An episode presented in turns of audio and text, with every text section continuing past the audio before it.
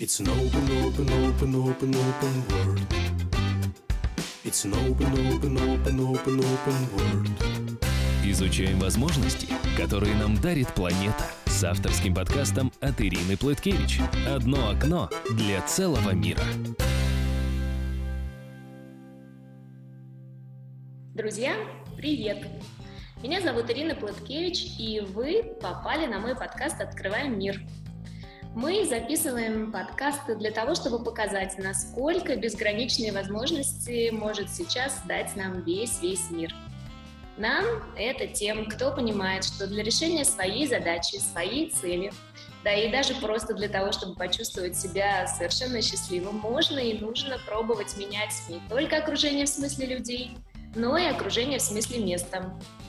И я глубоко убеждена, что так же, как и окружение человеческое, бывают места, которые вам подходят и тянут вас вверх, пушат вас своей энергией, а бывают места, которые тянут вас назад и отнимают силы.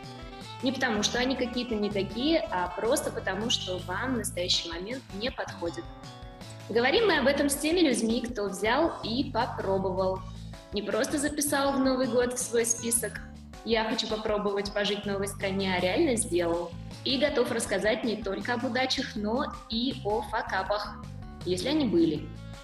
И сегодня мы с вами едем в Арабские Эмираты, город Дубай. А у меня лично этот город ассоциируется со словами «я надену все лучшее сразу». Кругом огни, небоскребы, блеск, золото и нефть. Узнаем, насколько я предсказуема в своих представлениях. И едем мы в гости к прекрасной молодой семье Ренату и Марине Мустафиным, которые переехали в Дубай уже 8 лет назад и которые открыли там э, нашу любимую, всеми известную школу I Love Running, где я сама начинала бегать и, и крайне счастлива. И также не только I Love Running, I Love Swimming и I Love Triathlon. Я даже не знаю, в Дубае I Love Skiing можно делать или нет, но я сейчас, сейчас мы спросим. Ренат и Марина, привет. Привет, Ира. Доброе утро.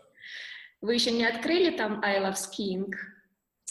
Ну вот по подумываем. Но на самом деле, кроме шуток, здесь э, довольно распространено uh, I Love Roller Skiing, когда покупают, uh, катаются на такие лыжи-роллеры.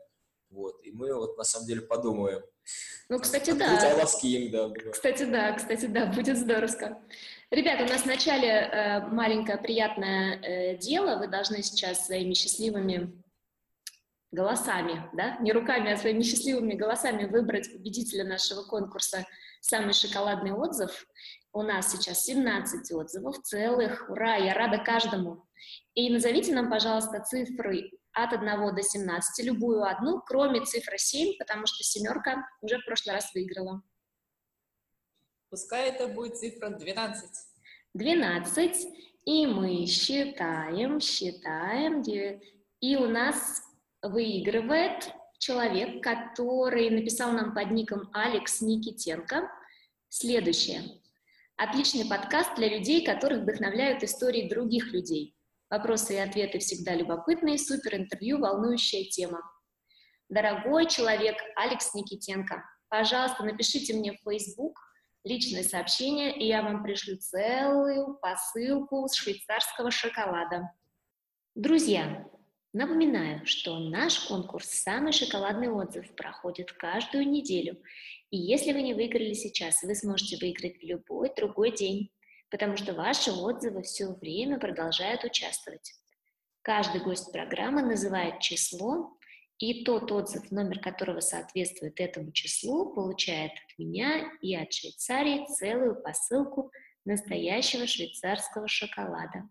А мы переезжаем в Дубай. Ребята, мы в начале подкаста э, задаем такой вопрос не с начала подкаста и не с конца, а примерно где-то из середины. Все-таки вы уже 8 лет э, живете в стране, а мы только приехали, вышли из, э, пускай, первого класса Emirates, мы в подкасте можем себе что хочешь позволить. И вот вышли мы в страну, и скажите нам, пожалуйста, какое самое необычное правило вам нужно или приходится в стране соблюдать? Наверное, пускай Марина ответит, потому что, мне кажется, для женщин правил-то да, побольше. Мне, Да, пускай Марина, потому что мне, мне, мне все правила уже кажутся обычными. Марина? Ну, наверное, самым необычным было, для, чтобы получить водительские права, нужно непременно стажироваться женщина с женщиной, мужчина с мужчиной. И если женщина хочет, чтобы водителем был мужчина, инструктором, то она должна обратиться к мужу, чтобы он написал письмо, что он не возражает, что она будет в одной машине с мужчиной, и, соответственно, потом уже можно заниматься. И ездил, чтобы с ней на заднем сиденье все время, да? Здорово. Хорошо, тогда приходим к началу. Расскажите нам, пожалуйста, свою историю сначала немножко до переезда. Где вы жили, чем занимались? Ну, жили мы в славном городе-герое Москва. А, Марина родилась в этом городе. Я туда приехал в возрасте 15 лет поступать. Учился в Государственном университете управления на метро Выхина. Совмещая учебу, начал работать а, и попал в страховую сферу. И вот так, так получилось, что Марина тоже работала в страховании, и мы, у нас случился в какой-то момент служебный роман. Вот, мы нашли друг друга благодаря страхованию, за что большое спасибо нашим друзьям и коллегам из этой отрасли. А, самые такие теплые воспоминания о том времени. Мы познакомились в каком 2003 году, в 2004 году поженились, потихонечку начали рожать детей. И а, опять же, благодаря страхованию получилось переехать в Дубай. Мы здесь открывали представительство на Ближний Восток и Африке. Я работал в страховом брокере Малакут, и вот мы с партнерами решили здесь открывать а, офис, который бы развивал а, правление корпоративного страхования на Ближнем Востоке и Африке. Вот, собственно, сюда в 2009 году десантировались, вот, начинали с маленькими офисом, постепенно разрослись и в офисе разрослись, и в семье. Вот у нас, мы пока жили в Дубае, у нас родились близнецы здесь. Здорово. Подождите, вот. не бегите, не бегите, не бегите. Очень быстро. Я понимаю, что Элла Раннинг, он способствует э, скорости. Хорошо, вот вы познакомились в Москве, поженились, и жили, все было хорошо. Вы думали вообще о переезде? Или это было только такое бизнес-решение, связанное с работой? Не думали.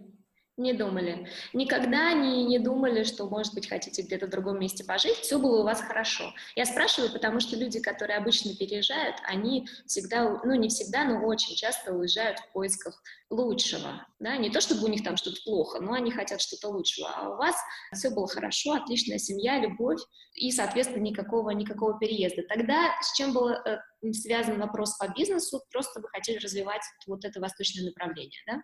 Ну, у меня вот было так, э, скажу, как, как у меня происходило. В, то есть я в какой-то момент, я довольно длительный период, мне, мне Москва казалась вообще самым лучшим городом на свете, и никуда я переезжать не думал. В какой-то момент появились дети, когда стал обращать внимание на пробки, то ли их стало больше, то ли внимание стал обращать больше на них. И вместе с этим, э, как бы путешествуя по миру, я видел, что, в общем-то, можно жить и как-то так без пробок, когда более КПД вот твои, твоих действий повыше, да, то есть там, когда я ездил в офис и из офиса домой, это меня занимало там 4 часа в день, в какой-то момент я подумал, а, стоит ли вообще? Ну вот и тогда появилась такая возможность переехать. Мы с Мариной посвящались в семейном совете и приняли решение попробовать Попробуйте переехать. Хорошо.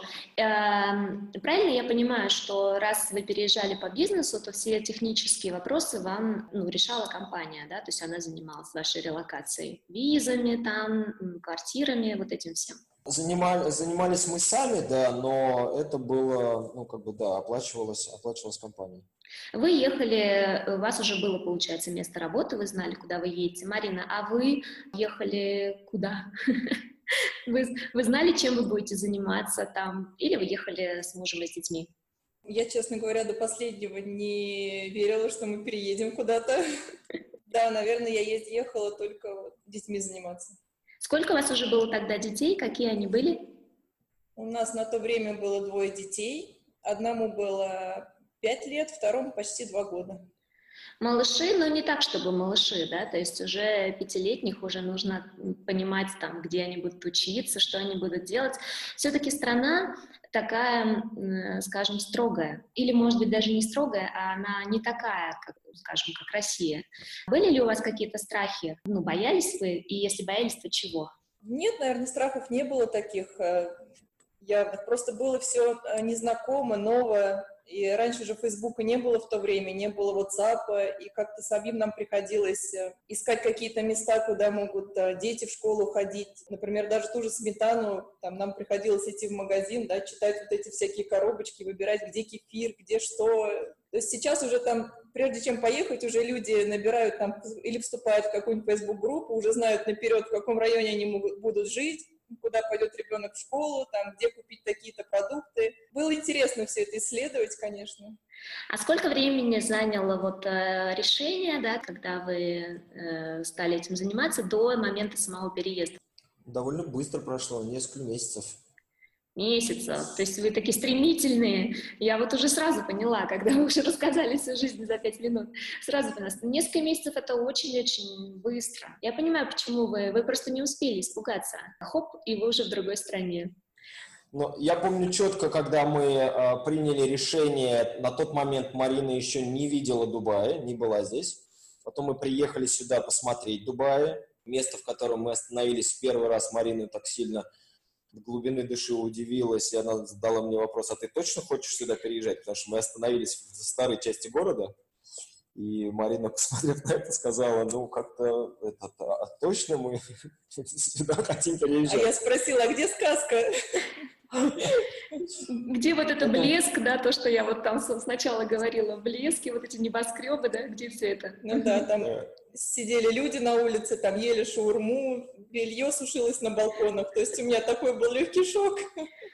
Так, а вы, Ренат, что отметили на это? Все будет, дорогая? Потом в тот же день мы поехали в новую часть города, и, собственно, Марина увидела, что это такой развивающийся, динамично развивающийся город с такими с хорошими вибрациями. На тот момент в Дубае был э, кризис, ну, как во всем мире. Дубай, э, как бы он очень сильно задел, здесь очень много все строилось на заемные средства, Здесь такой был некий пузырь в недвижимости.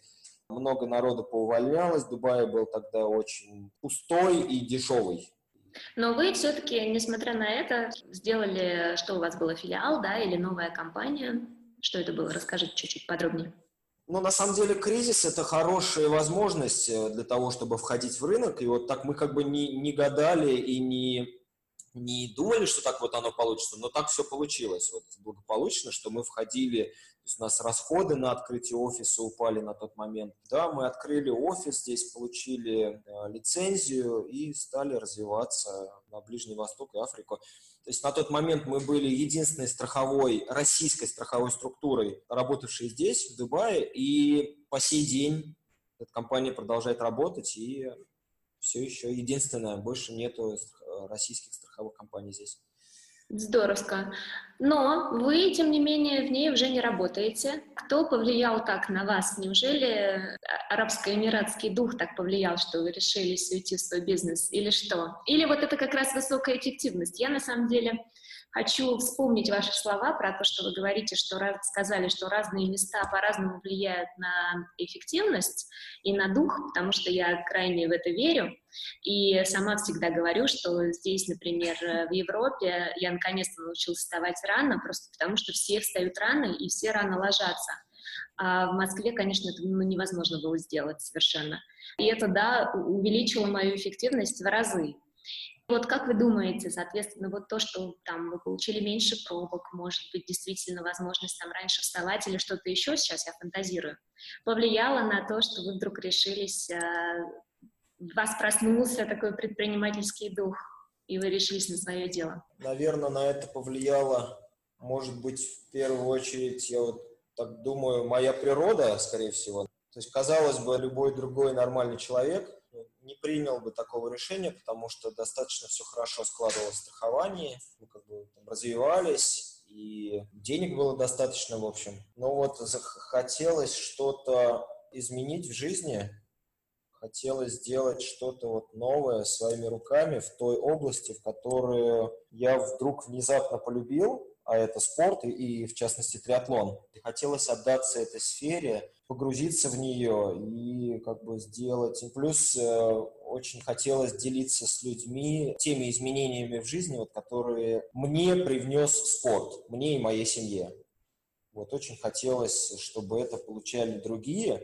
Ну и какой-то, не знаю, может быть, какой-то средний возраст на тот момент был, и часто очень задавался себе вопросом, а зачем вообще это все, зачем я здесь живу, и вот как-то вот, вот этот вопрос меня привел, наверное, к этим действиям. А вы сначала занимались в этой школе, как вы узнали о ней? Нет, я сначала пришел в триатлон.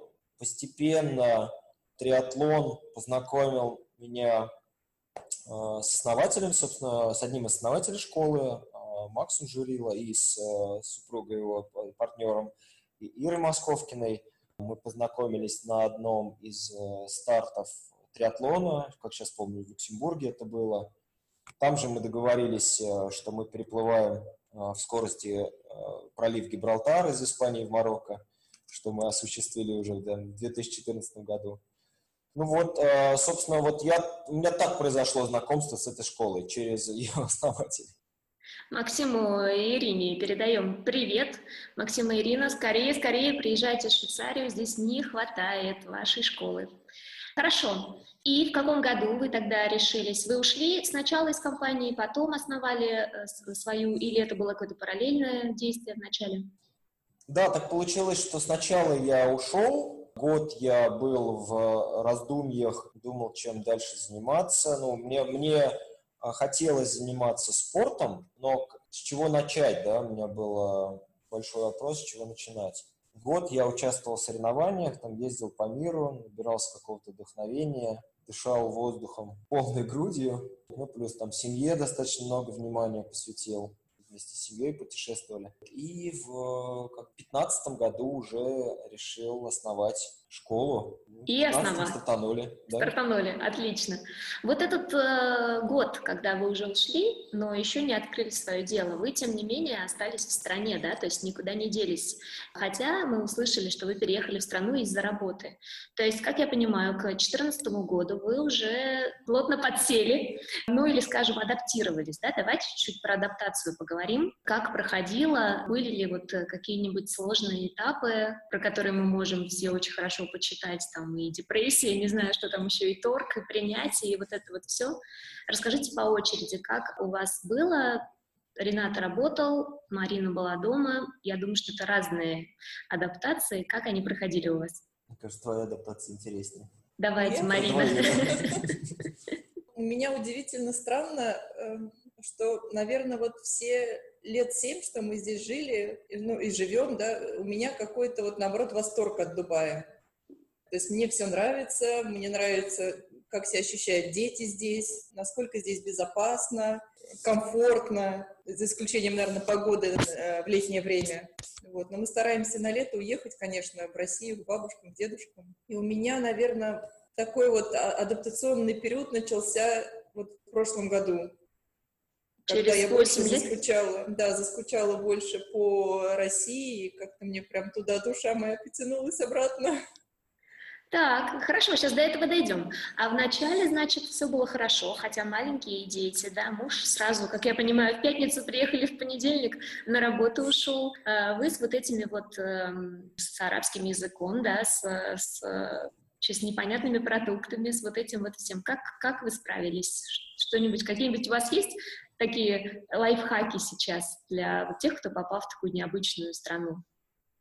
Ну, у Марины вообще было интересно, потому что Марина на момент, когда переезжала, не говорила по-английски. Так, Совсем. Марина, слушайте, вы становитесь просто моим, геро, моим личным героем. Так, и что же вы делали? Вот вы приехали с двумя детьми, и что дальше было? Ну, то есть вы нашли кого-то, какую-то помощницу, или, может быть, какую-то русскую, русскую диаспору, или кто вам помогал? Нет, мы нашли помощницу здесь по хозяйству. А, она из Филиппин. Она, кстати, до сих пор с нами. Вот сколько mm. лет прошло. Как-то мы вот пристроили детей сначала в садик. Детям, конечно, было непросто, потому что дети тоже по-английски не говорили. И у нас вот старший сын, он в саду молчал целый месяц. а потом э, стал выдавать фразу за фразу и уже предложениями такими, с правильными предложениями заговорил. А я, ко мне ходил репетитор заниматься, русский сначала. Мы с ним занимались три раза в неделю, но как-то это постепенно вот с русским больше переходит э, в такую болтовню все-таки, там, про страну, еще про что-то. И я поняла, что надо спасаться как-то, потому что прогресса нет. И пошла на курсы, где люди с разных стран, мы приблизительно одного уровня в английском на то время были, и очень интересно общаться с ними. То есть там были и корейцы, и из Бразилии, и Италия, то есть абсолютно разношерстная такая публика. Ну, интересно было и узнавать новое, их узнавать. И это вот было тогда ваше общение такое, да? То есть это не было какое-то какие-то русские соседки или еще что-то такое, специально выисканные русские люди, а это было такое, ну, международное такое сообщество, да? Вы общались с ними в большей части? С ними, да, по большей части. И, конечно, когда уже водишь детей там в школу или в садик, то там достаточно плотно общаются между собой родители, то есть они создают там разные WhatsApp-группы, это уже сейчас, да, а на то время мы просто встречались, когда забирали детей, устраивали там разные кофе-монинги, общения хватало. И как вы общались-то без английского? Я э, сейчас просто живу в итальянской части Швейцарии, здесь никто не говорит по-английски, и никому не нужен здесь английский, а все говорят только по-итальянски. Очень душевные, открытые люди, и часто приглашают меня и на кофе, и на чай, но я понимаю, что я на этом кофе буду выглядеть и чувствовать, скажем, неловко, хотя другое слово у меня в голове, потому что не смогу толком ничего сказать, буду мычать, э, кивать, как тот болванчик, и больше ничего. Чувствовали вы вот себя, ну, скажем, ну, непросто? Было ли вам непросто? Все хочу, все хочу, пытаюсь узнать. Или вы просто такой позитивный, прекрасный человек, и вам, в общем, везде хорошо? Нет, было не просто, конечно, вот это преодоление, стеснение, чтобы заговорить вообще на английском, а, потому что очень много британцев здесь, и думаешь, ё-моё, вообще я сейчас вот говорю, они понимают меня или нет, там, не знаю, как все это быстро проходит, потому что все достаточно открытые, дружелюбные. Чем хороши, наверное, Дубаи, то, что здесь э, интернациональное сообщество такое. То есть у нас в школе у детей 72 национальности. 72? И люди, да, и люди общаются все, не, не все же носители английского, да, и все общаются вот на, на том уровне, там, с тем языком, с каким вот они. Это международные садики и школы, куда пошли ваши дети, или просто какие-то ну, районные? Вот расскажите чуть-чуть побольше про это. Куда ходят дети учиться? Дети у нас ходили в британский садик, и сейчас они в британской школе. Можно выбрать, да, просто отдать британский или в какой-то международный, или в какой-то местный. Есть местные садики? Я боюсь, что я задаю глупые вопросы, но вот хочу понять, насколько можно выбрать место, куда пойти детям. Местные есть, но они больше для местных, и, как правило, для местных они бесплатные. Все остальные есть, ну, там есть много очень британских, американских, австралийских, есть э, русские, есть там арабские, ливанские и так далее. То есть Канадский. выбор э, довольно большой. Индусские есть, и выбор как вот по куррикулуму, так и по ценовому, наверное, диапазону, по качеству. Ну, естественно, там образование сильно отличается от нашего. В британском образовании больше направлено образование на раскрытие потенциала, как на то, чтобы дать ему свободу реализации. Чем... Вот разница, например, там дети сдают экзамен в конце учебного года. И приходят русские мамы и спрашивают учителя, там, как мой сын там вот сдал, у него спрашивают, сколько ты баллов набрал там вот из 40 возможных, там 39, еще поругают. И приходят, например, европейские мамы, и они спрашивают, как ты себя чувствовал, было ли тебе комфортно там, а вот все нормально, и совсем не важно, сколько ты баллов набрал.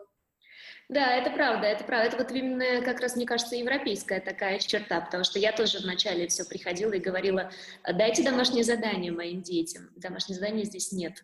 Они говорили, у нас нет домашних заданий. Я говорю, ну вы никому не давайте, а мне дайте. Я никому не скажу, секрет будет.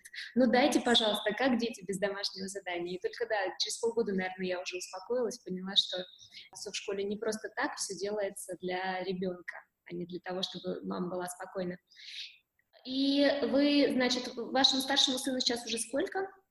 12. 12. То есть он уже учится, соответственно, в школе. Это британская система, да? Британская, британская Британский куррикулум. Окей.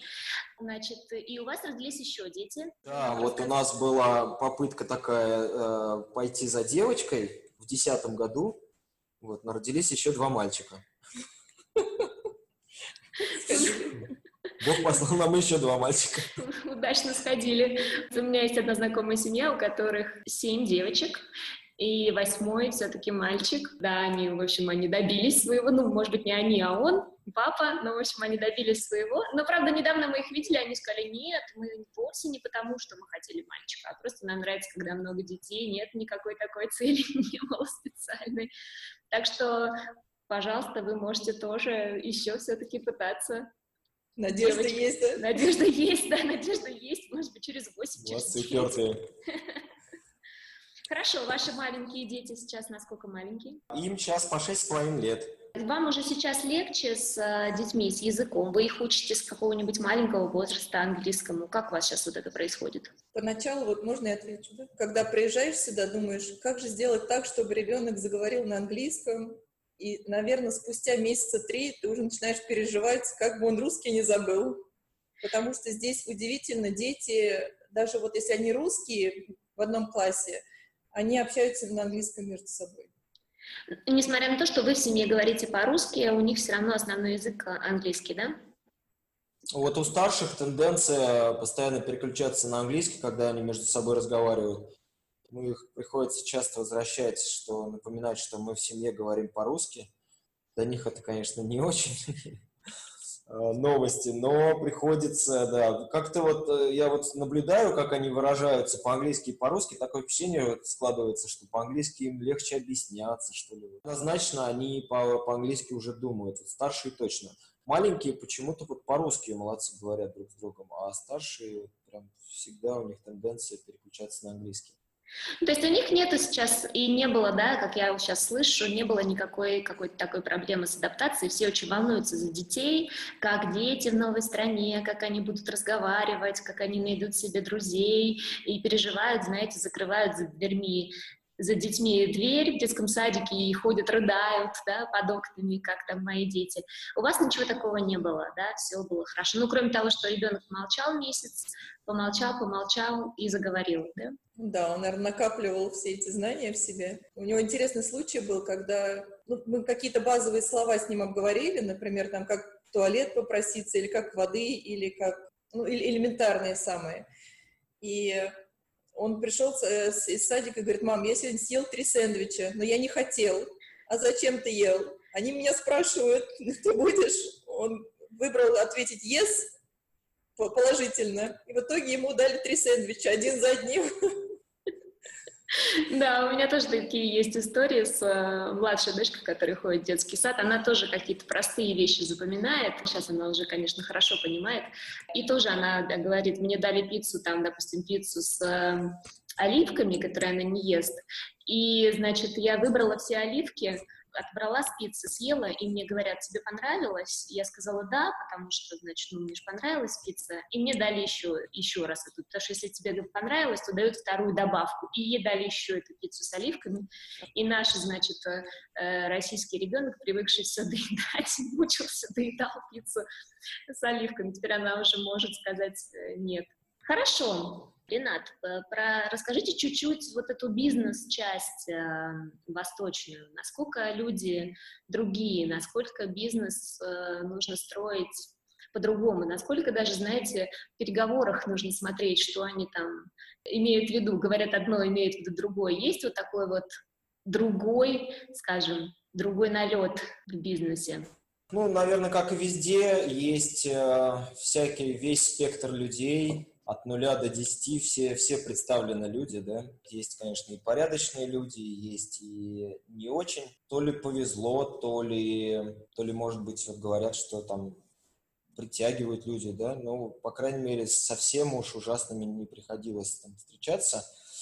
Вот с точки зрения бизнеса, конечно, есть здесь свой такой подход, наверное, климат, он располагает, что люди, может быть, неким образом там расслабленные, да, как бы жарко. Вот сейчас у нас Рамадан на днях начался, сейчас вообще месяц такого затишья, как правило, когда нельзя ни пить, ни есть, э, ну, вот для людей, которые, собственно, держат пост, а вечерами люди идут уже и ну, там, ужинают, это называется ифтар, вот, когда после поста люди, у людей первый э, ужин.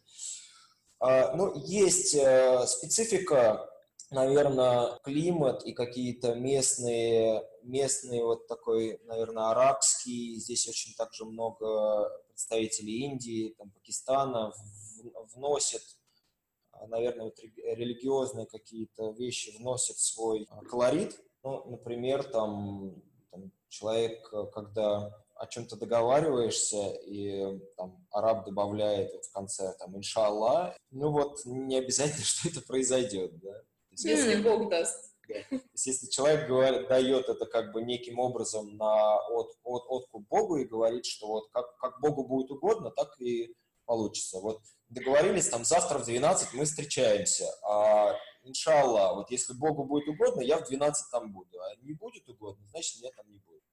Ну вот, в общем, так. Вот это, конечно, немножечко поначалу особенно было э, диковинным для нас, но сейчас уже привыкли, сейчас уже чувствуем все эти вибрации, моменты, уже мы понимаем более-менее менталитет, можем читать, но все еще, конечно, понимаем, что еще учиться и учиться и учиться здесь, потому что а э, всякие бюрократические процедуры, государственные, так сказать, всякие процедуры, они э, как там проходят? То есть реально ли дождаться, скажем, регистрации компании? Реально ли получить какую-нибудь судебную помощь? Вот это вот э, все. Как государство работает? Ну, мы когда вот сюда приезжали, начинали вот с точки зрения вот эти административной, бюрократической, ну, практически с нуля. Здесь были юристы, друзья, которые помогали и когда я уже сюда переехал и приступил к такой уже окончательной стадии получения лицензии, не к окончательной, а к первой такой. Сначала мы создали компанию, а потом нужно было подавать на лицензию. И мы пришли здесь э, в страховые власти, и нам сказали, а извините, вы уже опоздали. А мы, мы сказали, ну извините, вот мы там опоздали на 10 минут, ну вот чуть там задержались. Они говорят, нет, вы нас не поняли, мы, вы опоздали вообще, мы больше лицензий не выдаем вот, вот, этим структурам. Сказали, как же, а что же мы тут делаем? Говорят, ну, мы не знаем, что вы тут делаете, конечно, извините нас, но вот лицензии мы не выдаем.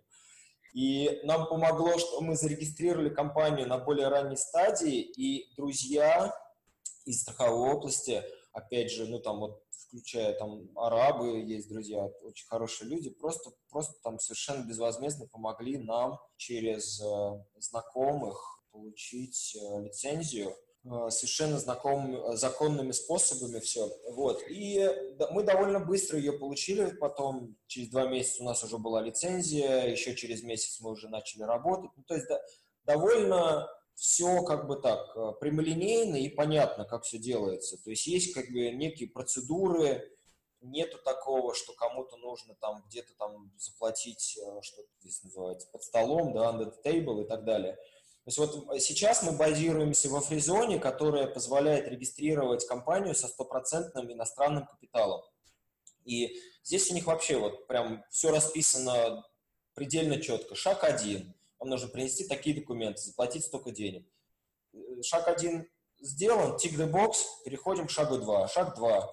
И, по сути, у них есть сроки, в течение которых они рассматривают. Как правило, они даже рассматривают быстрее сроков. Время регистрации компании зави- зависит, получается, от самих предпринимателей, да, насколько они хотят быстро, насколько они готовы быстро предоставлять все, что там заявлено, настолько будет быстрый этот процесс. То есть вот в этом плане как бы достаточно там предсказуемо, да. Там, это, не знаю, мне напоминает, как в Москве, когда едешь на машине, а, ты не можешь предсказать время своего движения, когда садишься там на метро, ну, более-менее можешь сказать, во сколько ты там будешь на той станции. Ну, вот приблизительно так. То есть нету вот этого восточного какого-то специального затягивания, да, или вымогания, э, или еще чего-нибудь. То есть есть э, алгоритм, да, и предсказуемость, и ты точно знаешь, что если ты все правила сделаешь, ты все, сказать, зарегистрируешься, и все будет хорошо. Да, абсолютно, абсолютно. Друзья, Мы намеренно не уходим на самом подкасте в очень конкретные юридические дебри, потому что вы помните, что на моем канале в Telegram по адресу telegram.me slash после того, как выходит очередной подкаст, начинается неделя той страны, в которой живет герой подкаста. И мы будем рассказывать о том, как зарегистрировать в Арабских Эмиратах компанию, как получить визу, где и чему поучиться, в общем, все, что может быть интересно для тех, кто хотел бы попробовать пожить в этой стране. telegram.me slash А вот у вас же была разница, да, то есть вы вначале компанию регистрировали, когда только приехали, и уже сейчас, когда делали I Love Running, есть, соответственно, мнение и тенденция, я так понимаю, что все-таки Эмираты ну, нельзя сказать, что они прямо европеизируются, но перенимают, конечно, правила там европейских стран, потому что очень-очень много выходцев из Арабских Эмиратов учатся именно в Европе, и они возвращаются обратно и пытаются свою страну, пытаются самые лучшие правила в своей стране применить. Вот вы почувствовали разницу между там девятым годом, когда вы только приехали, и там пятнадцатым, а, когда вы регистрировали вторую компанию? Разница определенно есть, да, все как бы стало еще более понятнее. Если на тот момент были какие-то такие, а, наверное, белые пятна в законах, то сейчас их становится все меньше. Потому что иногда эти белые пятна помогают. То есть правила игры, они Здесь у них такое тоже прецедентное право, и, наверное, больше, больше по британской системе права, да, и как что-то происходит, то есть этот прецедент создается, и он как бы ну, применяется в жизни для того, чтобы уже потом ну, писать, скорректировать неким образом закон. Да? Общество становится все более и более цивилизованным и понятным. Да, вот э, я это хотела услышать. Мне вот э, я езжу в Эмираты почти каждый год, мы ездим отдыхать, очень тоже любим э, там отдых. И у меня есть два впечатления о Дубае именно, что первое это, что город меняется каждый год, то есть если вы берете машину в аренду, то и в прошлом году вы уже все развязки выучили, то это совершенно ничего не значит. В следующем году это уже абсолютно новые развязки, новые дороги, вообще все новое. Это первое, первое впечатление. Второе впечатление, что да, действительно город становится все более и более европейским, но, по крайней мере, становится все более и более цивилизованным. Вот арабский, скажем, налет, да, он э, постепенно исчезает. Я вот уже рассказывала ребятам историю в самом начале, когда я приехала в 2000, наверное, втором году в Арабские Эмираты и пыталась в такси уехать куда-то на другой конец города, то таксист меня не повез, потому что он спросил «alone», то есть я поеду одна, куда-то там на другой конец города. И, конечно, сейчас э, совершенно точно это абсолютно все равно таксистом едете вы одна, в шортах вы или в чем. Все-таки, конечно, город меняется. Ну да, меняется. Вот я помню, когда мы приезжали, и был Рамадан, э, было очень сложно найти э, в дневное время э, какие-то работающие кафе. Ну, практически, ну вот буквально все было закрыто, чуть ли даже там не до магазинов. Вот сейчас с каждым годом мы видим все более и более, то есть выдают лицензии кафе, можно получить для работы во время Рамадана. И даже э, сейчас, ну, там, вплоть до того, что даже и алкоголь можно вот в некоторых местах, у кого есть лицензия, там, прийти пообедать, например, там, с бокалом вина или там, поужинать. Здесь очень, э, конечно, сильно э, сфокусирован город на туристов, и поэтому власти понимают, что нужно делать ну, удобный сервис для туристов. Нужно быть гибкими. Но да. гибкими да не совсем, да, потому что вот Марина вначале нам рассказала, что с, с водителем-инструктором мужчиной не поездишь. Какие еще такие вещи, э, Марина, можете вспомнить? У меня есть какое-то такое знание, что вагоны метро э, отдельно для женщин, отдельно для мужчин. Это так до сих пор? Да, это так. И то же самое в трамвае. То есть есть э, э, вагоны, которые разделяются по классам. Есть золотой класс, есть серебряный класс и обычный. И в каждом из них есть места только для женщин и только для мужчин. И то же самое происходит во всех государственных учреждениях. Там иногда даже они раскрашивают э, вот эти стулья ожидания. Одни голубого цвета, другие розовые есть. Там вот где розовый, там мужчина не сядет, только женщина. В больницах то же самое. То есть везде зал ожидания для мужчин и зал ожидания для женщин. Несмотря на то, что, знаете, они все ездят в Европу и там учатся, стулья они по-прежнему продолжают раскрашивать.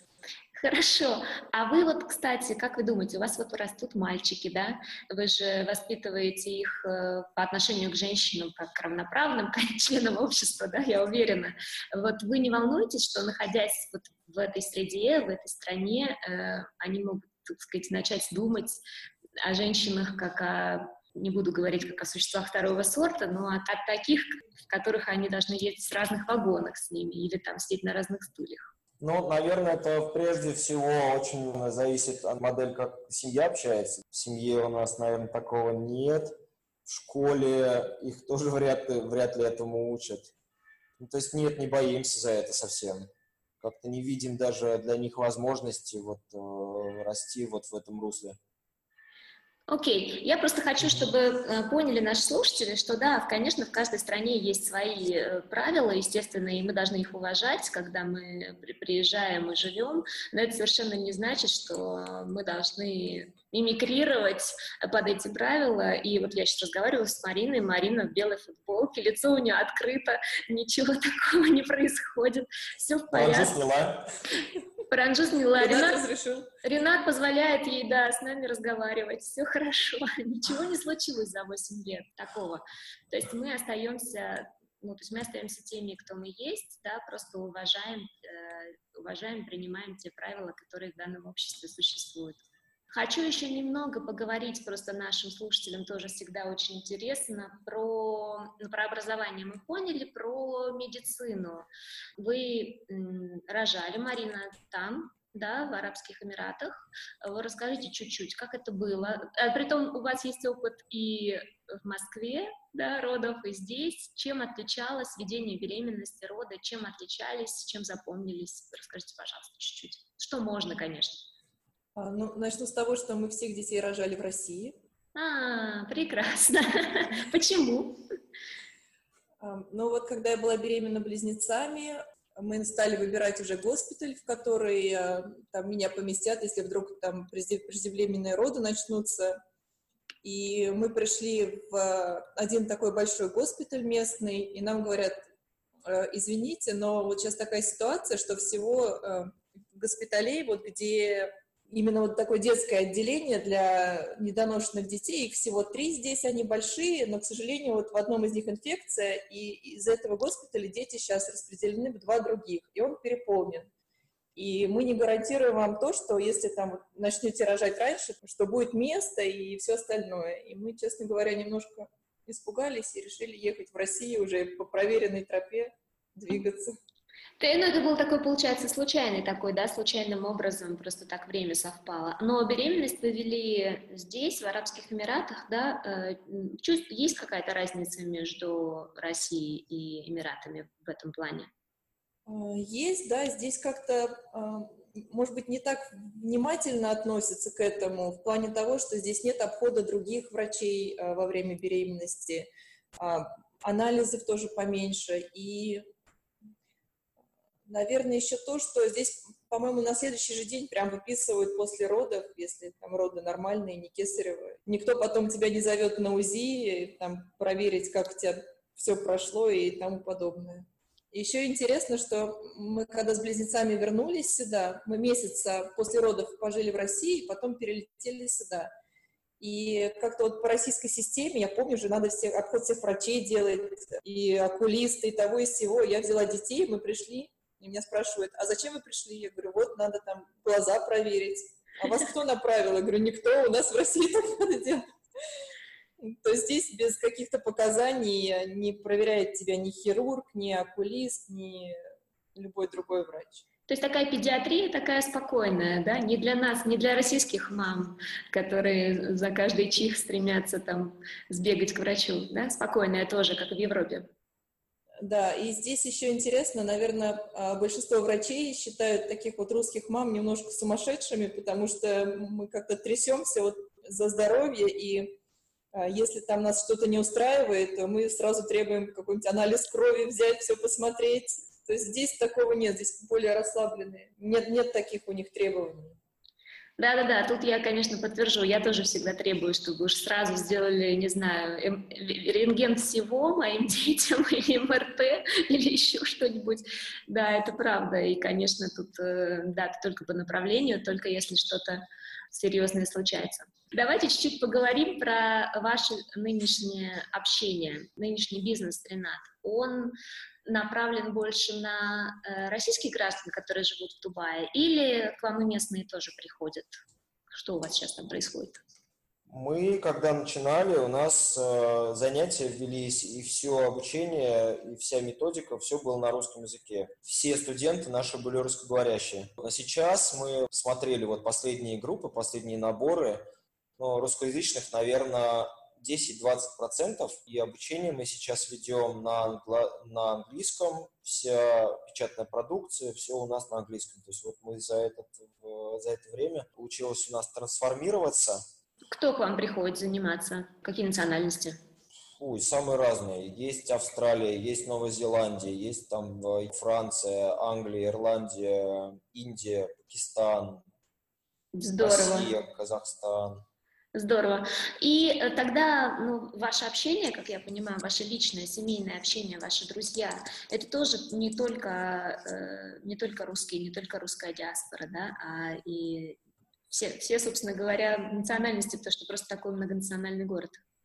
Абсолютно, да. Здесь очень мультинациональное сообщество, и, наверное, вот это, когда Марина потом про детей рассказывала, наверное, это еще один плюс для детей, что они растут ну, по сути, такими детьми мира и с детства понимают э, менталитеты других стран. Да? То есть для меня, когда я сюда приехал и впервые начал там общаться, например, с представителем там Индии, ну, некоторые вещи там были там, такими, может быть, диковинными, непонятными, да. Постепенно как бы привыкаешь к этому всему. Вот у детей, конечно, есть прекрасная, уникальная возможность все это впитывать в детстве, и, соответственно, дальше они там уже не будут терять на это времени, время, и все будут знать, как, как, как это работает, как с какими людьми надо правильно общаться.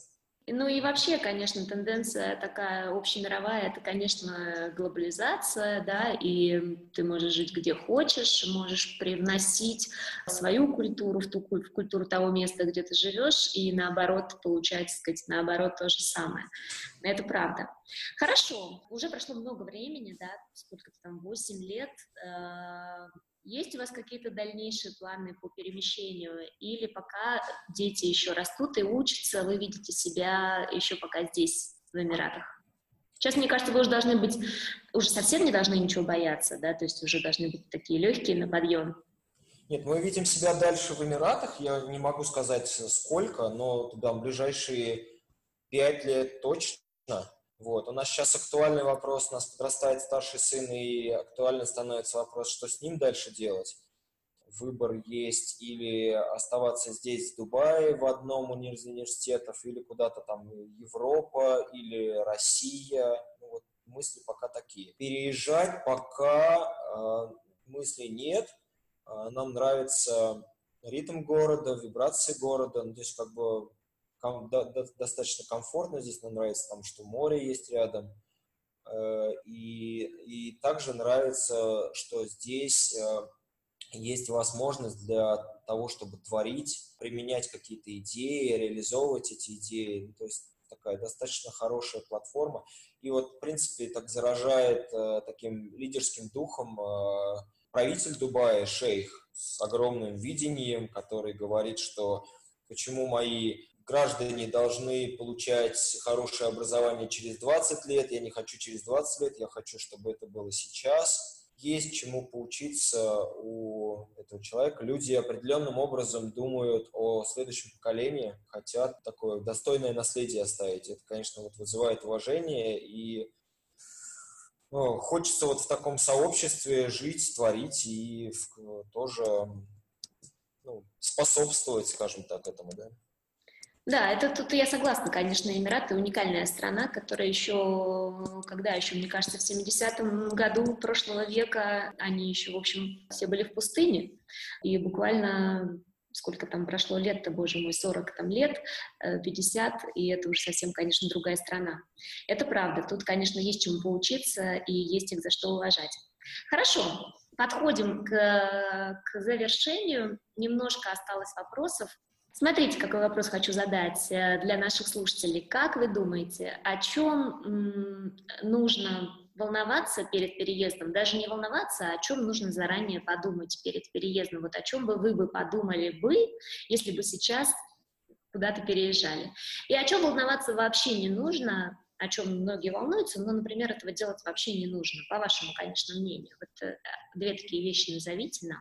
Подумать, э, мне кажется, что это о работе, на которую здесь э, человек планирует устроиться, потому что пребывание в Эмиратах без визы невозможно. Нужно подумать про... Ну, если с семьей переезжаете, то выбрать место, где будете жить, тут же озаботиться школами, потому что здесь э, все-таки есть waiting-лист, да, и не совсем просто попасть в школу сразу, если вы приехали.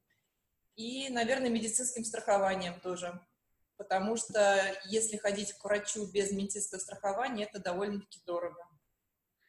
И это все нужно заранее, как бы заранее продумать. Но сейчас это уже, конечно, легче сделать, чем в девятом году, потому что есть группы, да, можно попереписываться с людьми, можно в конце концов приехать посмотреть это все, конечно, сделать легче. А о чем тогда, Марина, не нужно волноваться, как вы думаете? Что само собой, само собой произойдет? Не нужно волноваться. Ну вот я расскажу сейчас, а, что когда я только уезжала и пришла к врачу просить а, выписать справку на детей о состоянии здоровья, потому что это пригодится здесь в школе, и она спросила меня, вы куда едете? Я говорю, в Дубай. Я говорю, какой кошмар. То есть это звучало так, как будто я в Нижний Тагил куда-то уезжаю. То есть не надо пугаться Дубай, не надо э, вот думать, что здесь так все религиозно и строго, и что здесь... Э, вообще какой-то миф, наверное, есть все-таки, что, не знаю, женщин здесь крадут молодых, или молодых одних не пускают девочек. Ну, то есть не все так э, страшно, не, даже не страшно, а не все эти стереотипы верны, да, которых, Да, не стоит волноваться, не стоит а, по этому поводу как-то переживать. Здесь цивилизованные люди, цивилизованное общество, довольно-таки развитое и не стоящее на месте. То есть по этому поводу не надо волноваться. Хорошо. Ладно. Ренат, вы хотите ответить тоже? Да, я хочу добавить, что сильно пригодится а, наверное, неважно, пожалуй, куда вы едете, если как бы собираетесь за границу, и есть какие-то там документы, свидетельства о рождении, свидетельства о браке, прочее, прочее, дипломы. Все это имеет смысл перевести, заверить, потому что ну, в любом случае вам это пригодится, и чтобы не тратить время в будущем, а, вы как бы уже сделаете какой-то задел, то есть здесь можно там оформить визу, например, и без диплома, но э, на другую должность. Да? То есть должности, которые с квалификациями, они э, для них требуют, требуют диплома.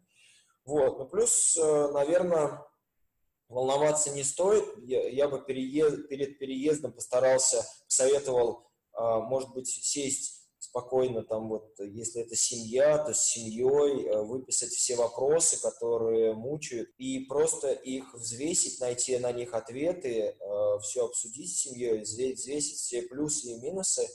И ну, если там плюсы перевешивают минусы, то имеет смысл, наверное, рискнуть, ну, послушать сердце, ваше это не ваше. Потому что я, я абсолютно уверен, что там, не знаю, Дубай не для всех, потому что Дубай, наверное, больше э, я бы посоветовал людям, которые знакомы э, с восточным колоритом и менталитетом, и которые в порядке с ним, да, потому что ну, есть вот люди, которые, например, не могут, э, сложно находиться там в, восточном мире. Ну, конечно, что, что себя мучить, лучше выбирать, конечно, там другие направления. Но если он как бы, не вызывает таких э, негативных каких-то комфортно жить, то имеет смысл рискнуть. То есть это достаточно такое а, на сегодняшний день а, одно из самых динамично развивающихся мест, может быть, даже не только там восточного мира, а может быть и мира, да, всего. Хочу два момента тоже сказать своего опыта. Во-первых, хочу сказать, что чуть ли не самое лучшее, что мне здесь пригодилось в плане детей, это их медицинские карты, э, которые я перевела э, еще дома э, со всякими вот этими же прививками, со всеми-всеми-всеми пояснениями. И это, конечно, очень мне помогло, когда ходили к педиатру. Это вы просто привозите всю историю ваших детей. Об этом обязательно тоже нужно помнить.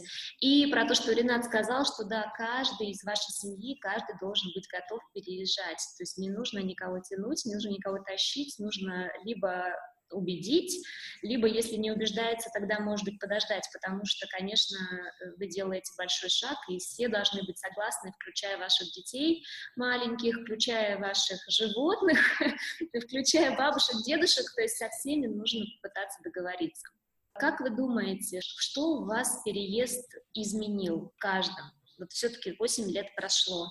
Вы, в общем-то, приехали, э, ну, там, не, не в студенческом возрасте, да, уже взрослыми людьми, состоявшимися. Что у вас изменилось? Может быть, как характер? Или, может быть, не знаю, еще что-то? Каждый вот ответьте. Марина, вы изменились? Вы изменились в Эмиратах? Мне кажется, да. Я вот, э, ну, как-то может быть, из-за того, что это мультинациональный э, город, э, как-то больше открываешься здесь, больше взаимодействия с разными национальностями, тоже тебе что-то дают.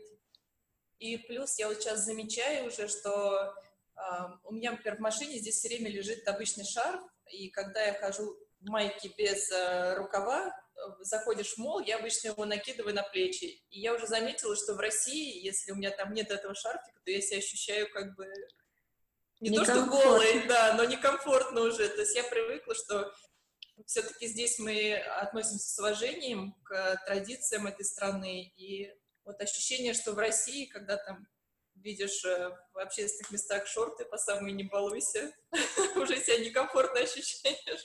Вообще Ренат должен быть рад этому вашему изменению. Ну, да, тут почему, да.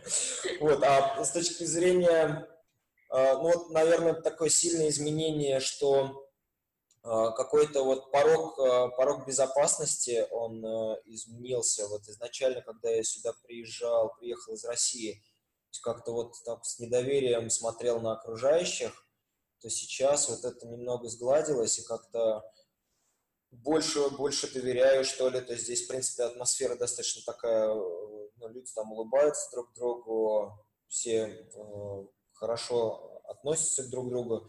И вот, вот этот уровень безопасности, то есть он э, снизился, что ли, вот этот порог, да.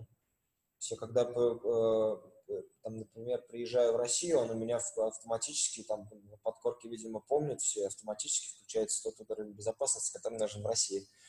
Вот. И мерзнуть я стал. Вот прям повсюду, везде, куда не еду там Швейцария, не Швейцария, Англия, Россия, везде мерзну, потому что, э, ну вот, здесь у нас э, привыкли мы, здесь или очень жарко, или жарко, и зимы здесь, ну, такие, ну, днем 20-25, ночью 15-20, как у нас лето, наверное, в Москве. То есть везде мне холодно, везде приходится тепло одеваться. Нет, и приходится теперь заниматься больше спортом, чтобы, так сказать, согреться. Вот, теперь мы поняли, почему вы выбрали такой бизнес. Хорошо, давайте, чтобы, так сказать, просто завершить э, наш разговор, хотя вы уже, в принципе, дали много советов для тех, кто планирует переезжать, и не только в Дубай, но и вообще в любую страну, какой-нибудь вот один самый-самый главный совет для тех, кто из года в год думает о том, чтобы попробовать где-то пожить, планирует, там, не знаю, смотрит передачи, слушает подкасты, но никак вот не решится.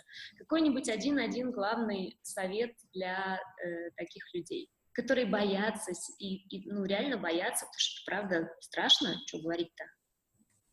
Ну, я очень хорошо понимаю таких людей, да, потому что, несмотря на то, что у нас решение такое достаточно стремительное и мимолетное было, я, конечно, понимаю, что это ну, там, переезд связан там, с поставить все на карту, там, э, работу, которую имеешь, э, семью, уклад и так далее. Но не знаю, совет, если такие мысли есть, и если они посещают постоянно, то, возможно, к ним как-то так более осознанно, что ли, или ответственно прислушаться, потому что, наверное, мысли не появляются там как-то так, просто так, и, возможно, подумать, поанализировать и поразмышлять в эту сторону, может быть, э, стоит попробовать крайней мере, есть э, вероятность, если не понравится, но что-то что всегда есть поменять, есть, есть возможность. Или вернуться в конце концов. Это же не билет да, в один конец, да, правильно? Абсолютно, абсолютно.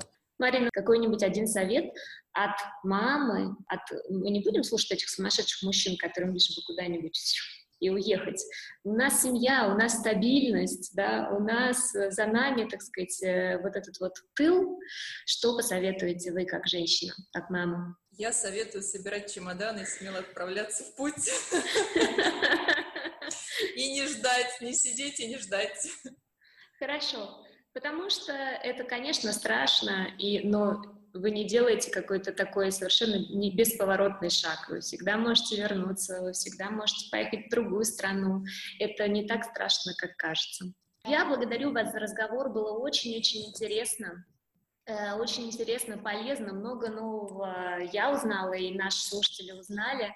Э, я тут планирую такой проект подкаста 2.0, когда я приезжаю лично и проверяю, насколько люди говорили правду, насколько им комфортно. Вот, так что ждите, скоро буду в гостях. Ждем вас, ждем вас. Все, спасибо вам большое, до свидания. До свидания, до, свидания. до встречи. Друзья, я очень благодарна вам за то, что вы нас слушаете.